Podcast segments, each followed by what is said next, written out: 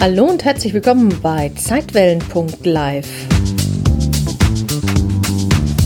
Der Podcast, der sich auf eine etwas andere Art mit dem Leben und dem Tod beschäftigt und dir dabei helfen möchte, deinen Stress besser zu bewältigen. Mein Name ist Janet Richter und los geht's.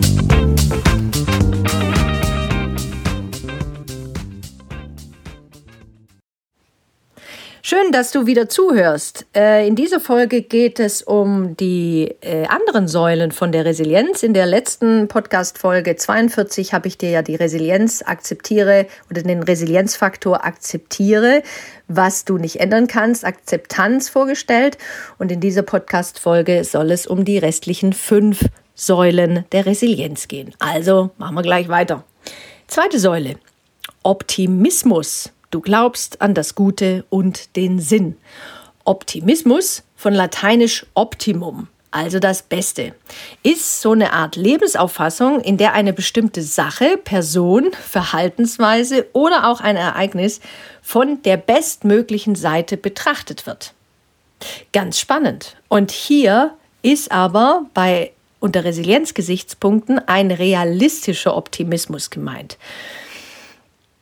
Das heißt, es wird weder die Realität verleugnet noch ignoriert, sondern es wird versucht, das Bestmögliche aus dem Unabänderlichen zu machen und eine Chance in neuen Situationen zu sehen. Es wird also wirklich angeknüpft an die Akzeptanz und versucht, das, was man nicht mehr ändern kann, was jetzt eben so ist, wie es ist, daraus das Beste zu machen. Oh, wenn ich jetzt gerade kam eine Eingebung.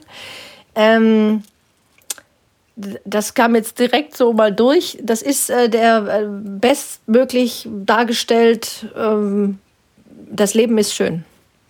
Der Film, ähm, wo man erstmal auf dem Titelbild vielleicht äh, denkt, ach, das ist ein, ein, humorvoller Film, ist es auch. Es ist aber ein Drama. Das Leben ist schön. Es geht um einen ähm, Menschen, einen Mann, der mit seiner, mit seiner, mit seinem Sohn im äh, KZ landet. Und er, der Vater, versucht diesem Kind so zu tun, als sei das Ganze nur ein Spiel. Es ist ein wundervoller Film weil er so tiefgründig ist und man den auf so verschiedene Ebenen interpretieren und deuten kann. Das Leben ist schön, ähm, ein wundervoller Film, der diesem Jungen alles, was er da an furchtbarem, schrecklichen sieht, das ist jetzt nicht Realität, sondern er hat eben eine ganz andere Realität dann tatsächlich vorgespielt. Und das ist vielleicht eine so Sachen, die Dinge, die man nicht ändern kann, daraus das Bestmögliche zu machen. Und das hat der Vater getan. Er konnte das nicht ändern, was er dort vorfand. Die ganze Gräuel, alles, was man angetan hatte. Aber er hat das Bestmögliche aus dieser Situation gemacht. Und weil er erkannte, dass unsere Wahrnehmung eine zentrale Rolle dabei spielt. Das heißt, bei einem realistischen Optimismus wird die Realität jetzt nicht verleugnet oder ignoriert, sondern sie wird genutzt, um damit was Neues zu erschaffen. Vielleicht auch seine Sichtweise zu verändern. Denn wie wir auf eine stressige Situation reagieren, hängt ja von unseren Einstellungen ab. Und die Realität, die gibt es so nicht. Die Realität, die ist in deinem Kopf die ist in deinem Geist, die Realität ist in deinen Gedanken. Denn sie gestaltet sich ja für jeden etwas anders. Sie ist nicht objektiv so oder so, sondern wir erleben diese subjektiv, nur so oder so. Unsere Wahrnehmung spielt dabei eben die zentrale Bedeutung. Und das sieht man eben an diesem Film Das Leben ist schön, sehr schön weil der Vater hat einen anderen Blick auf diese Realität und der Sohn, der kleine Junge, kriegt durch die Wahrnehmung des Vaters einen anderen Blick auf diese Realität. Ich habe mich später oder irgendwann am Ende habe ich mich gefragt, wie das wohl weitergegangen wäre, hm, ob der Sohn irgendwann mal äh, gedacht hätte, warum hat mein Vater mir nicht die Wahrheit gesagt oder warum hat er mir äh, so getan, als wäre das alles nur ein wunderbares Spiel. Warum hat er mich angelogen? Und das ist so spannend. Ne? Wie oft denken wir manchmal, dieser Mensch hat mich angelogen. Ja, vielleicht hat er nur seine Wahrheit dir vermittelt, wie er es gesehen hat. Oder er hat tatsächlich gelogen, weil gelogen bedeutet ja immer, ein Umstand war so oder so und jemand hat einfach gesagt, so war es nicht. Und das bezeichnen wir euch oft, oft als Lüge. Aber manchmal benutzen wir das Wort Lüge, wo es nicht angebracht ist, wo es auch nicht stimmt. Denn wenn wir ehrlich sind, lügen wir den ganzen Tag. Wir nehmen nämlich die Welt und alles, was darum passiert, auf eine bestimmte Art und Weise wahr. Und man könnte auch sagen, so wie wir das interpretieren, das ist also eine Interpretation, wo wir manchmal einfach Fehler machen oder falsch liegen. Oder ein Kurs in Wundern würde sagen, das ist der falsch gesinnte Geist. Wir legen manchmal eine ganz andere Interpretation da rein. Und damit liegen wir manchmal halt eben total daneben. Und man könnte jetzt auch sagen, haben wir gelogen. Das ist jetzt nur ein kleiner Ausflug, was mir gerade so einfiel. Okay. Aber welche Haltung hat denn nun ein Optimist? Ja, ein Optimist hat eher eine positive Grundhaltung dem Leben gegenüber, weil seine Basis eben Vertrauen ist. Er weiß, dass ihm nicht alles gelingt, was er sich vornimmt und dass Enttäuschungen ein unumgänglicher Bestandteil des Lebens sind den er aber akzeptieren und in sein Weltbild und seinen Erfahrungsschatz einfach integrieren kann. Und das ist wichtig, dieses Vertrauen, dieses Gottvertrauen vielleicht sogar auch oder Selbstvertrauen. Als Optimist bist du zuversichtlich und erwartest positive Ergebnisse in der Zukunft, selbst wenn die Zukunft dann andere Ergebnisse für dich bereithält. Aber grundsätzlich erwartest du eher positive Ereignisse äh, oder Ergebnisse und hast eine eher lebensbejahende Grundhaltung sowie ein eher positives Welt-, Menschen- und auch Selbstbild. Du hältst als Optimist den Menschen grundsätzlich für gut und wandelbar und glaubst, dass in allem etwas Gutes und ein Sinn steckt. Doch als Optimist bist du weder naiv noch doof. Wenn es also brennt, dann denkst du nicht, oh, das wird schon gut gehen, sondern du rufst die Feuerwehr. Also als Optimist erkennst du schon, dass auch jede Schwierigkeit irgendwie ihren Sinn hat. Aber wie gesagt, wenn Handlungsbedarf besteht, dann tust du natürlich auch was und ähm, legst es nicht einfach die Hände in den Schoß. Ganz im Gegenteil, als Optimist bist du sehr handlungsfähig. Wenn du dich zumindest für die Tatsache öffnen könntest, dass du viele Herausforderungen in deinem Leben selbst kreiert hast und nun versuchst, den Lerninhalt bzw. den Sinn zu ergründen, dann wächst du tatsächlich über deine instinktiven Reaktionen wie Enttäuschung, Angst, Ärger, Wut oder Groll hinaus. Das ist die Haltung des Optimisten. Was für eine Haltung hat denn ein Pessimist? Ja, der Gegenspieler zum Optimist ist der Pessimist. Und dieser hält eher alles oder hält alles eher für schlecht und glaubt, seine Einschätzung sei lediglich realistisch. Das ist ja spannend, ne? Der realistische Optimist denkt, naja, die Realität ist weder so noch so, und der Pessimist sagt, naja, das ist doch realistisch. Wenn ich eher rostige als rosige Zukunftsperspektiven male im Angesichts der Tagesschau beispielsweise. Ne? Man braucht nur rausgucken in die Welt.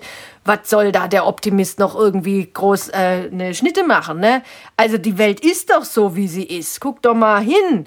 Tornado über Lippstadt und ihr Klimawandel und Welt im Argen und Krieg hier und äh, Hunger da und äh, Regenwälder sterben. Wo, wo soll man denn da noch bitteschön eine optimistische Grundhaltung herkriegen? Sind die eigentlich alle bescheuert oder was?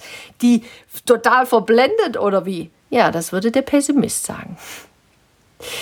Und der Pessimist hat diese Sichtweise deswegen, weil er natürlich Angst hat. Er möchte sich oder beziehungsweise sein Ego möchte ihn vor Enttäuschungen schützen.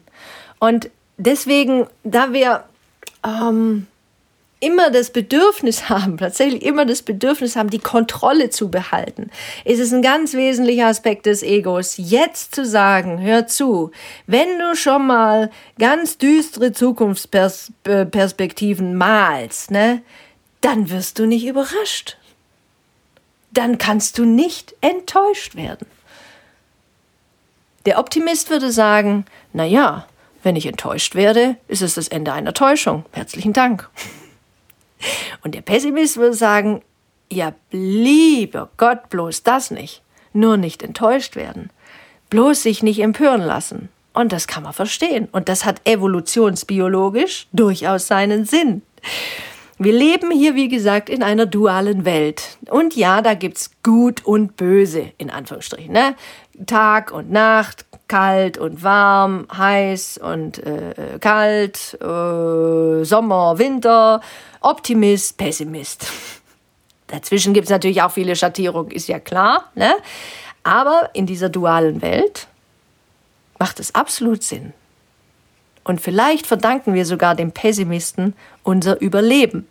Wer weiß. Ne? Weil der Pessimist hat ja, ist auf Gefahr gepolt. Der hat den Gefahrenblick. Der guckt also immer schon zig Meilen in die Zukunft und sieht da vielleicht auch mehr. Während der Optimist vielleicht auch so ein bisschen in die Zukunft blickt, aber der, der weiß sowieso, dass Zeit relativ ist oder vielleicht auch nur eine Illusion. Und dann kann sagen, na ja, ich sehe da zwar vorne, dass es vielleicht, aber vielleicht gibt es doch noch eine andere Möglichkeit. Vielleicht passiert dir noch irgendetwas oder bis dahin hat sich irgendwas verändert in der Zukunft. Wer weiß das schon? Und der Pessimist sagt einfach, ja, da vorne ist das Ergebnis, da, da ist die Gefahr, da ist die Gefahr und jetzt müssen wir gucken, wie wir damit klarkommen.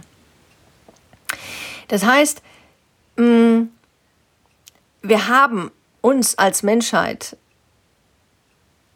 trotz all dieser Herausforderungen, die wir erlebt haben, in den vergangenen Tausenden von Jahren trotzdem weiterentwickelt. Trotz der pessimistischen Sichtweise oder gerade deswegen. Das ist ja nun mal ganz spannend. Vielleicht mussten wir erstmal durch dieses ego-basierte Bewusstsein durch, um uns immer weiter zu entwickeln zu einem herzbasierten Bewusstsein. Und wenn das jetzt stimmt, was alle sagen, dass wir eben nur hier sind, um uns an unser wahres Zuhause zu erinnern, so dass das eigentlich hier nicht unsere wirkliche Heimat ist, sondern eben in Heaven's Paradise. dann könnte es vielleicht auch dazu dienen, dass wir über verschiedene Inkarnationen immer weiter uns entwickelt haben und so langsam erkennen, früher pessimistische Sichtweise und wir entwickeln uns immer weiter zu einer optimistischeren. Und jetzt aber Vorsicht. Wenn du jetzt ein pessimistischer Mensch bist, dann verfall jetzt bitte nicht in diesen Irrtum zu glauben, oh nein, dann bin ich noch nicht so weit. Das stimmt nicht. Das ist nicht wahr. Das ist nicht wahr. Das will ich damit überhaupt nicht sagen, ganz im Gegenteil, sondern du kannst jetzt mal schauen, wovor soll dich dein Pessimist denn beschützen? Wovor glaubt dein Ego, dich beschützen zu müssen? Weil auch der Optimist hat ein Ego. Vielleicht in irgendeiner Form so ein, so ein ähm, in so, so ein Omsi-Ego, ne? so ein spirituelles Ego, wo man denkt, ah, Blümchenwiese, Blätter schwingen im Wind. Also das ist ja auch ein bisschen vielleicht überkandidelt. Also auch beim Optimisten, Opti, gibt es auch Varianten, wo man manchmal nur die Hände über dem Kopf zusammenschlagen kann und sagen, meine Jüte.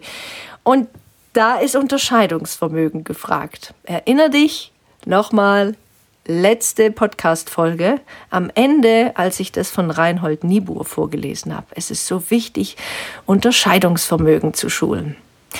Aber so grundsätzlich kann man sagen, ein Optimist, ein realistischer Optimist hat eher eine positive Erwartungshaltung. Er, der sagt so typische Sätze wie, es wird schon seinen Sinn haben. Selbst wenn ich noch nicht weiß, wofür, aber wer weiß, wofür es gut ist. Und ein Pessimist hat eben eher so eine negative Erwartungshaltung. Und damit, durch diese negative Erwartungshaltung, werden eben sehr viele Stresshormone im Körper produziert. Und langfristig muss man eben sagen, dass eine dauerhaft pessimistische Grundhaltung dem Leben gegenüber nicht gesundheitsförderlich ist. Ganz im Gegenteil. Und da hat der Optimist eben die Nase vorne.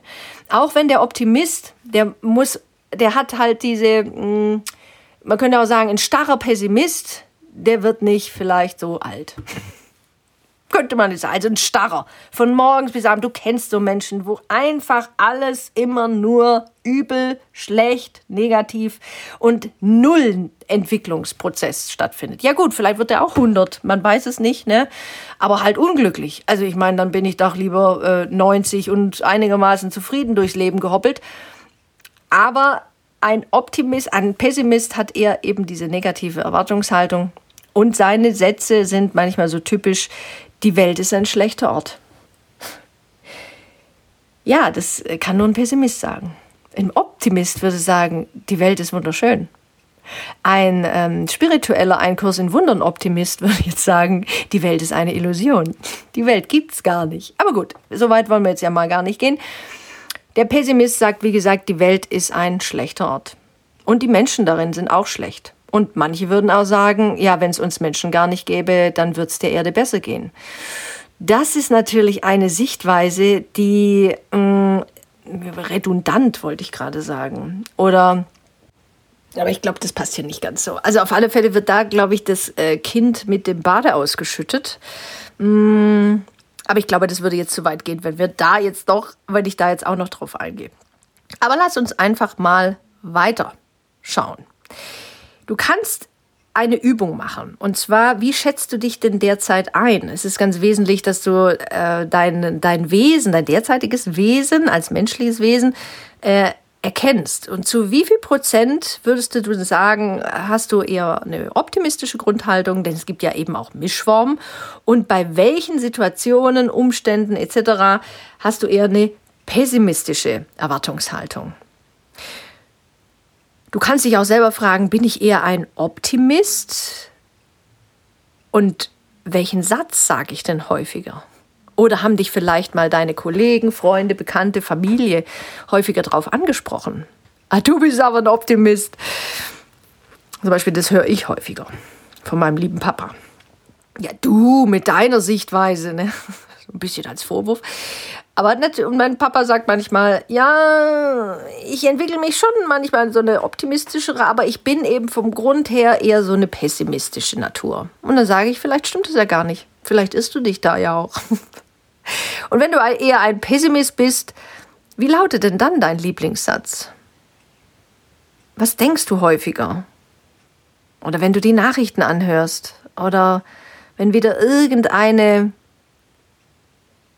ähm, irgendwie eine Katastrophe passiert und du kriegst es über die Nachrichten mit. Ähm, was ist so dein erster Gedanke? Und das ist völlig in Ordnung. Es ist völlig in Ordnung. Es kann nämlich sein, dass du dann im ersten Moment, so wie wir Menschen ja alle erstmal, erstmal geschockt, ne? aber dann gleich hinterher vielleicht, nicht erst zwei, drei Jahre später, sondern ziemlich zügig am gleichen Tag vielleicht noch, du sogar zu einer anderen Sichtweise kommst. Und wenn du eine pessimistische Haltung hast, vielleicht sogar auch dir selbst und dem Leben gegenüber, was könnte dir helfen, in eine zuversichtlichere Haltung zu kommen? Was glaubst du, bräuchtest du dafür? Gut, dann machen wir mal weiter mit der dritten Säule die Selbstwirksamkeit. Du kennst deine Stärken und Potenziale. Ja, ich gebe es zu, Selbstwirksamkeit ist ein echt sperriges Wort. Aber wenn du verstehst, was sich dahinter verbirgt, wirst du es lieben, das verspreche ich dir. Und du wirst dann vielleicht sogar auch dein eigenes Wort kreieren. Bei der Selbstwirksamkeit geht es um den Glauben. Nicht um den Glauben, sondern um deinen Glauben an dich und um deinen Glauben an deine Stärken. Du weißt, was du gut kannst und kennst dich gut. Du bist also selbst dein bester Wirkstoff. Deswegen Selbstwirksamkeit. Du glaubst an dich. Übrigens, das Konzept der Selbstwirksamkeit wurde von dem Psychologen Albert Bandura in den 1970er Jahren entwickelt. Und manche Psychologen gehen sogar davon aus, dass die Selbstwirksamkeit ein ganz natürliches Bedürfnis von uns Menschen ist. Untersuchungen haben gezeigt, dass Personen mit einem starken Glauben bzw. einer Erwartung an die eigene Kompetenz größere Ausdauer bei der Bewältigung von Aufgaben und eine niedrigere Anfälligkeit für Angststörungen und Depressionen haben, sowie erfolgreicher in Ausbildung und Berufsleben sind. Schöner Satz, ne? Eine höhere Selbstwirksamkeitserwartung. Tja, was ist denn das jetzt? Wenn du also glaubst, dass du aufgrund deiner eigenen Fähigkeiten eine Situation meistern kannst, dann hast du eine höhere Selbstwirksamkeitserwartung. Du hast vielleicht so Gedanken wie, hey, ich kann echt was bewirken oder ich schaffe das allein oder ich weiß, wo ich und wie ich Unterstützung bekommen kann oder ich glaube an mich so grundsätzlich oder ich kann Einfluss nehmen in irgendeiner Form auf die Welt, auf bestimmte Ereignisse, auf Denkweisen, auf meine Familie. Also mir sind nicht äh, die Hände gebunden, ich fühle mich nicht ohnmächtig, sondern ich bin ein machtvolles Wesen. So könnte man das vielleicht auch sagen. Bei einer niedrigeren Selbstwirksamkeitserwartung da geht es um Folgendes. Wenn du glaubst, dass du aufgrund deiner eigenen Fähigkeiten eine Situation nicht oder nur ungenügend meistern kannst, dann hast du eine eher niedrigere Selbstwirksamkeitserwartung. Du hast dann vielleicht so Sätze wie, ich fühle mich total ausgeliefert oder das bringt doch alles nichts oder das schaffe ich niemals oder auch ich kann das nicht. Das sind alles negative, destruktive Glaubenssätze. Das sind sogenannte, da kommen auch innere Antreiber vor. Ja, ähm, erinnere dich an die, an die Stressverstärker, da kommen, da hast du einige. Dieses Ich kann nicht, ich schaffe das nicht, das bringt doch nichts. Also es ist, macht also mutlos und man fühlt sich eben leicht ohnmächtig. Ja, das war's schon mit der Selbstwirksamkeit. Das ging ja jetzt fix, ne? So, und jetzt sind wir aber schon bei viertens Eigenverantwortung. Da könnte es wieder ein bisschen länger dauern. Okay, du bist aktiv und verlässt die Opferrolle. Wie du bereits gehört hast, führt ein Leben in Eigenverantwortung zwangsläufig zu einem Leben gedanklicher und emotionaler Freiheit. Ja, Eigenverantwortung ist, finde ich, neben Akzeptanz eine ganz wertvolle Ressource. Du kannst nämlich lernen, dein Leben proaktiv zu gestalten und empfindest dich nicht mehr als Opfer der Umstände. Du gibst anderen nicht die Macht über dein Leben, sondern verlässt immer häufiger die Opferrolle. Du wechselst also auch häufiger von der Schuldfrage zur Verantwortungsübernahme.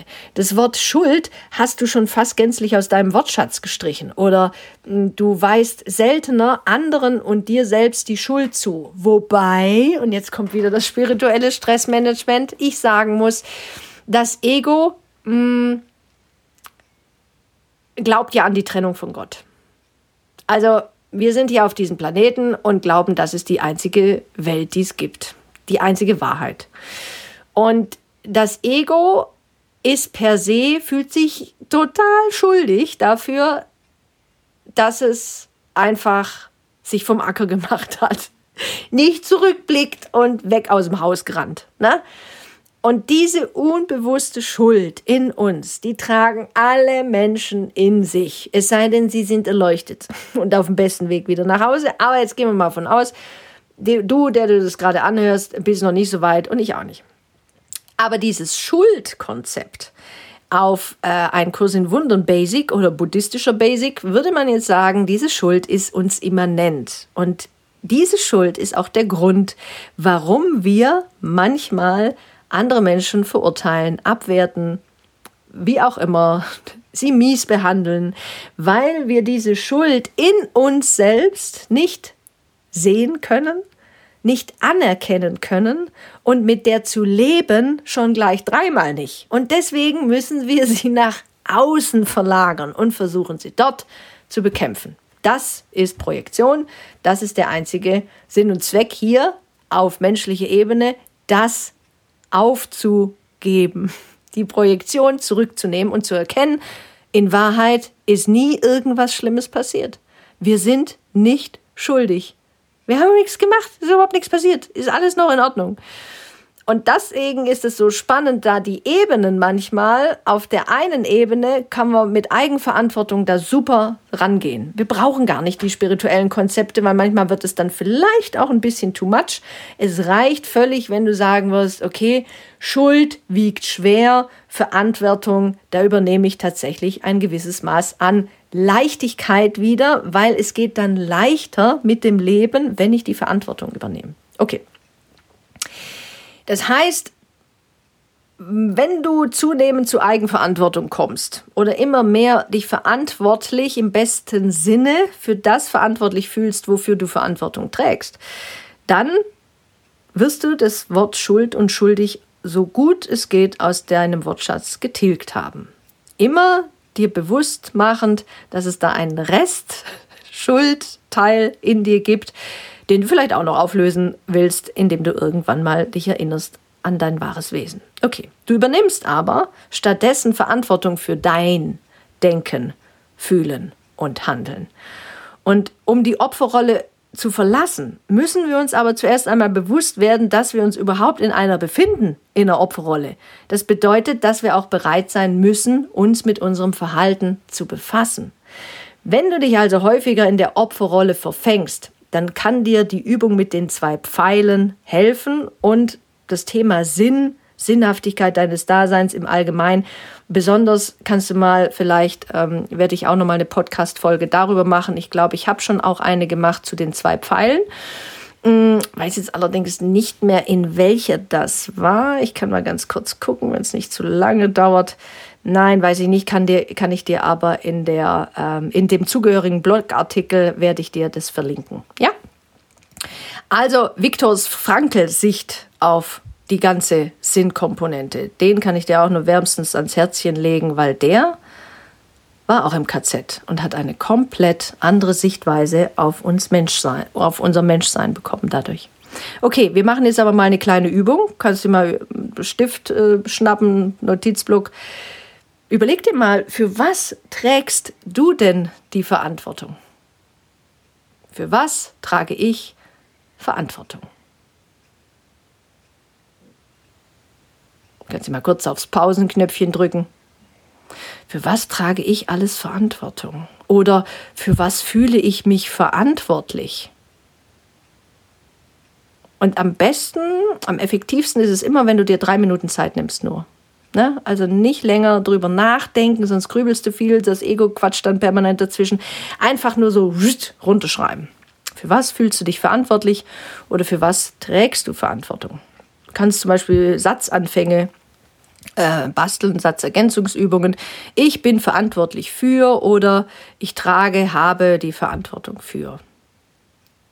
Gut. Und jetzt zweiter Teil. Für was bist du nicht mehr verantwortlich? Oder für was fühlst du dich nicht mehr verantwortlich? Könntest du die Verantwortung auch abgeben? Zum Beispiel, weil du dich dafür einfach nicht mehr zuständig fühlst. Oder vielleicht, weil das früher mal so war, aber jetzt nicht mehr. Das heißt, du kannst auch schreiben, ich bin nicht mehr verantwortlich für oder ich trage keine Verantwortung mehr für. Sehr schön, wunderbar, gut gemacht, super. Übrigens, du bist auch für die Bewertung derjenigen Werte verantwortlich, die du einfach so übernommen hast. Auch das liegt in deiner Verantwortung. Wenn ich nach Werten lebe, die ich einfach so und ohne nachzudenken von anderen übernommen habe, ist es gut denkbar, dass ich mir vormache, sie seien ein Teil meiner Natur und dessen, wer ich bin. Und so kann ich geschickt die Tatsache umgehen, dass sie sehr wohl eine Frage der Wahl sind. Wenn ich bereit bin anzuerkennen, dass meine Werthaltungen im Wesentlichen eine Frage der Wahl und Entscheidung sind, dann kann ich meine Werte neu in Augenschein nehmen, sie hinterfragen und gegebenenfalls revidieren. Auch hier gilt wiederum, dass die Übernahme der Verantwortung mich befreit. Nathaniel Brandon aus dem Buch Die sechs Säulen des Selbstwertgefühls. Du kannst erst aufhören, über andere zu urteilen, wenn du aufhörst, über dich selbst zu urteilen. Denn das, was du in dir selbst ablehnst, wird dir als Spiegel in der Außenwelt präsentiert, damit du dich darin erkennen kannst, um dich wieder zu erinnern. Und das kennst du übrigens auch unter dem Begriff Resonanzprinzip oder Spiegelgesetz.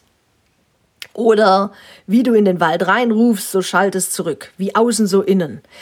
Die Welt da draußen ist die exakte Widerspiegelung deiner Innenwelt.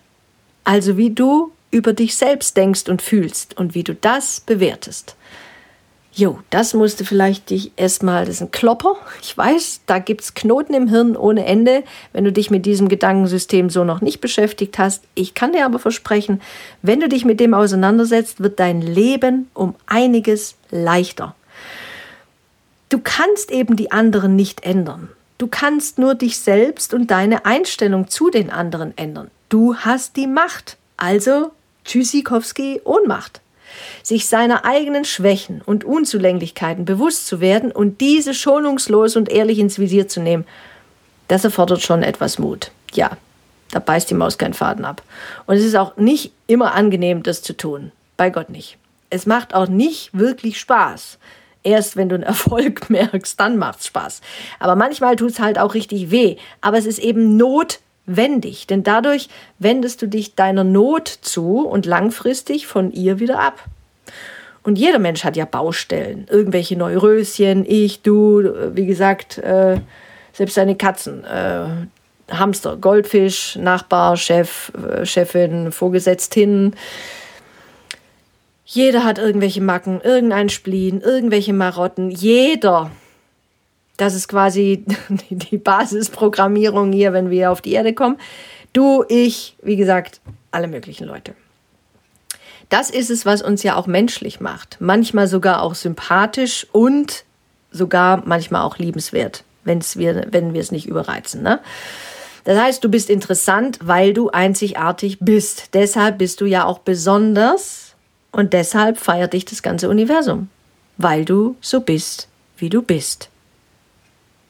Wenn du das vollständig erkennst, dann übernimmst du auf großartige Art und Weise Verantwortung für dein Handeln, Denken und Fühlen und anerkennst deine unendliche Schöpferkraft. Und dann beginnst du zu erwachen, indem du dich erinnerst und immer wieder, jeden Tag aufs Neue, remember, please.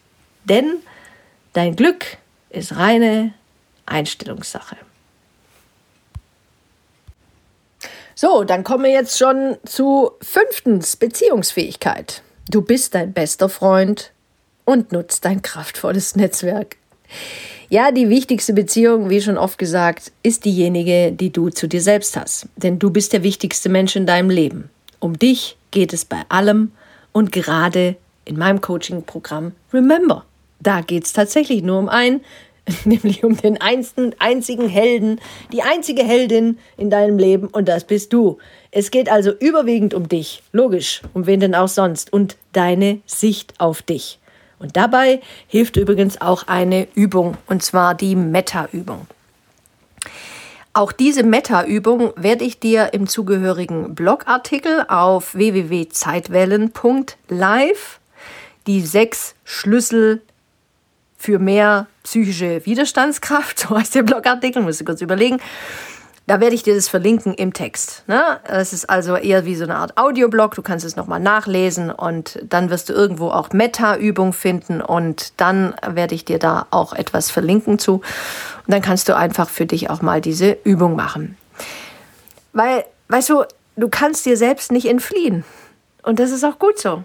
Denn du nimmst dich ja selbst überall hin mit. Es geht immer und überall um deine persönliche und spirituelle Entwicklung. Und dafür brauchst du eben deine Mitmenschen, die dir eben auch als Lehrer auf deinem Lebensweg dienen können. Dabei eignen sich ja auch besondere Liebesbeziehungen ganz hervorragend zum Lernen und Wachsen. Auch wenn diese Lektionen zugegebenermaßen manchmal sehr schmerzhaft sein können.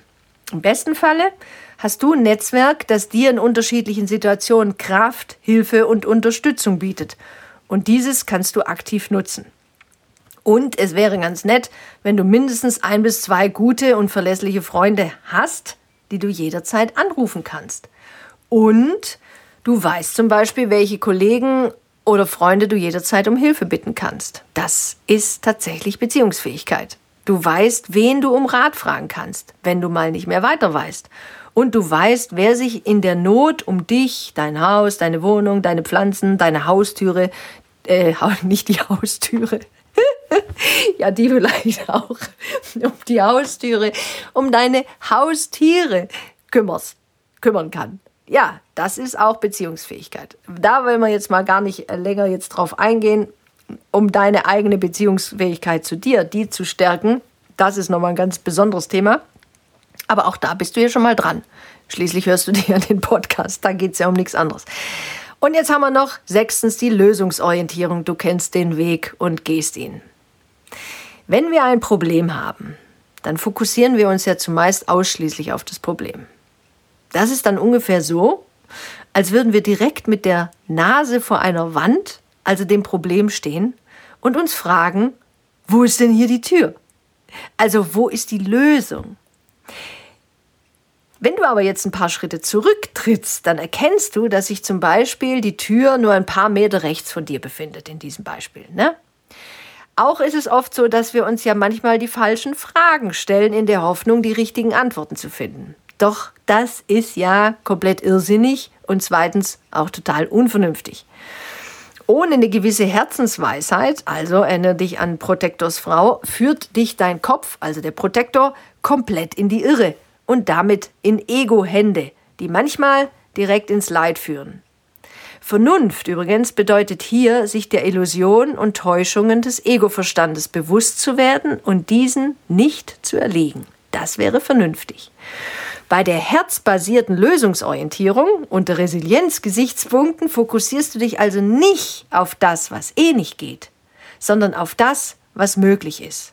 Du wechselst von der Problem zur Lösungssicht. Du änderst deine Perspektive beziehungsweise deine Sicht und Denkweise. Und darum geht es ja immer in jedem spirituellen Stressmanagement. Auch in meinem Coaching-Programm Remember geht es immer und immer wieder nur darum. Und das Ganze wird von unterschiedlichsten Seiten versucht, dir dabei zu helfen, deine Sichtweise, deine ja, destruktive Sichtweise, deine leidhafte Sichtweise auf dich zu verändern, damit du ein glückliches und zufriedenes Leben führen kannst, von dem du dich eben nicht ständig erholen musst. Gut, du erinnerst dich also, ob du etwas als Problem oder als Herausforderung wahrnehmen kannst, hat etwas mit der Art deines Denkens zu tun. Und du erkennst auch, dass jede Situation verdrängte oder nicht gesehene Lösungen beinhaltet, die du lediglich wiederfinden oder auspacken darfst. Dadurch wirst du zu einem kreativen Denker, der sogar um die Ecken denken kann. Tatsächlich bist du offen für ganz neue Ideen und auch neue Möglichkeiten und akzeptierst eben auch vielleicht erstmal nur vorläufige Lösungen. Vielleicht ist es noch nicht die optimale Lösung, aber zumindest ist es überhaupt mal eine Lösung, ein erster Ansatz. Du baust also dadurch deinen Stress ab, indem du dich auf die Lösung fokussierst und nicht so sehr auf das Problem. Dabei willst du eben auch nicht unbedingt das Problem lösen, sondern dich eher vom Problem lösen. Und auch der liebe Goethe dürfte damit wohl ein Thema gehabt haben, denn er sagte irgendwann mal, also vom Hören sagen, ne? ein Problem zu lösen heißt sich vom Problem zu lösen. Finde ich wunderbar. Du veränderst also bei der Problemlösung deine Wahrnehmung und erweiterst dein Handlungsspektrum. Gut. Ja, was haben wir denn noch? Ähm, das war's jetzt.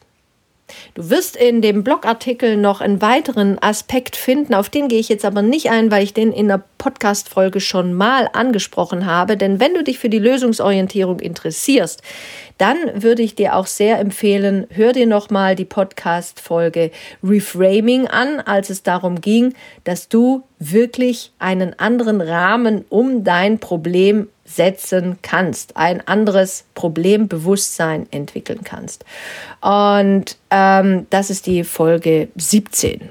Währenddessen ich das gerade aufgesprochen habe, habe ich mal so durchgescrollt ne? und habe gerade gesehen, okay, das ist die Podcast-Folge 17. Das kannst du wunderbar dann nochmal dir anhören. Da wird es nochmal deutlich und im Blogartikel habe ich dir da nochmal ein bisschen mehr dazu gesagt. Ich freue mich total, dass du so lange jetzt durchgehalten hast. Vielleicht konnte ich dir den einen oder anderen Aspekt der Resilienz etwas näher bringen. Solltest du dich da intensiver mit auseinandersetzen wollen, dann kann ich dir wärmstens meinen Resilienzkurs ans Herz legen. Ähm, der wird entweder oder oder und an zwei Tagen stattfinden. Geplant ist der 25. Juni 2022 von ähm, 9 bis 16 Uhr und am 1. Juli auch wieder von 9 bis 16 Uhr, also ein Ganztagesworkshop. Du hast die Möglichkeit, äh, auch einen Krankenkassenzuschuss zu bekommen, denn der ist von der Krankenkasse äh, zuschussbar, bezuschussbar, wie das so schön heißt. Und es wird aber irgendwann mal auch einen mehrwöchigen, zehnwöchigen Kurs geben. Solltest du da in irgendeiner Form Interesse dran haben, dann würde ich dir empfehlen, trag dich für meinen ähm, Selfcare-Letter ein, in meinen Newsletter, in meine E-Mail-Verteiler. Dann kann ich dich über solche Sachen eben am einfachsten auf dem Laufenden halten. Es ist ja ganz unverbindlich, ne? dann trägst du dich da ein, du kriegst jeden Sonntag sowieso weitere Impulse.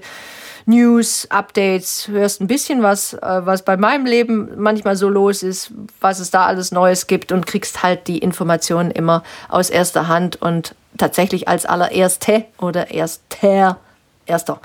Trag dich einfach in den Newsletter ein unter www.zeitwellen.live slash Newsletter. Um, ähm, das soll es für heute gewesen sein. Ich wünsche dir alles, alles Liebe und danke dir sehr für dein Ohr. Bis dann. Tschüss, pass gut auf dich auf. Tschüss.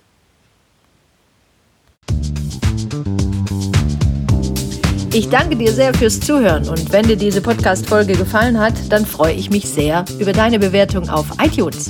Übrigens, es gibt was Neues. Das Online-Portal www.zeitwellen.live ist jetzt endlich am Start. Dort findest du viele Beiträge, wie du deinen Stress mit Leben und Tod reduzieren kannst und deine Krisen meistern. Einige Blogbeiträge zu den Themen Resilienz, Stressmanagement und Phänomene am Lebensende. Schau dich also gerne mal um auf dieser Seite, kommentiere die Blogbeiträge und schreib mir auch, wie du es findest. Ich würde mich sehr darüber freuen. Bis dahin, alles Liebe für dich, deine Jeanette. Tschüss.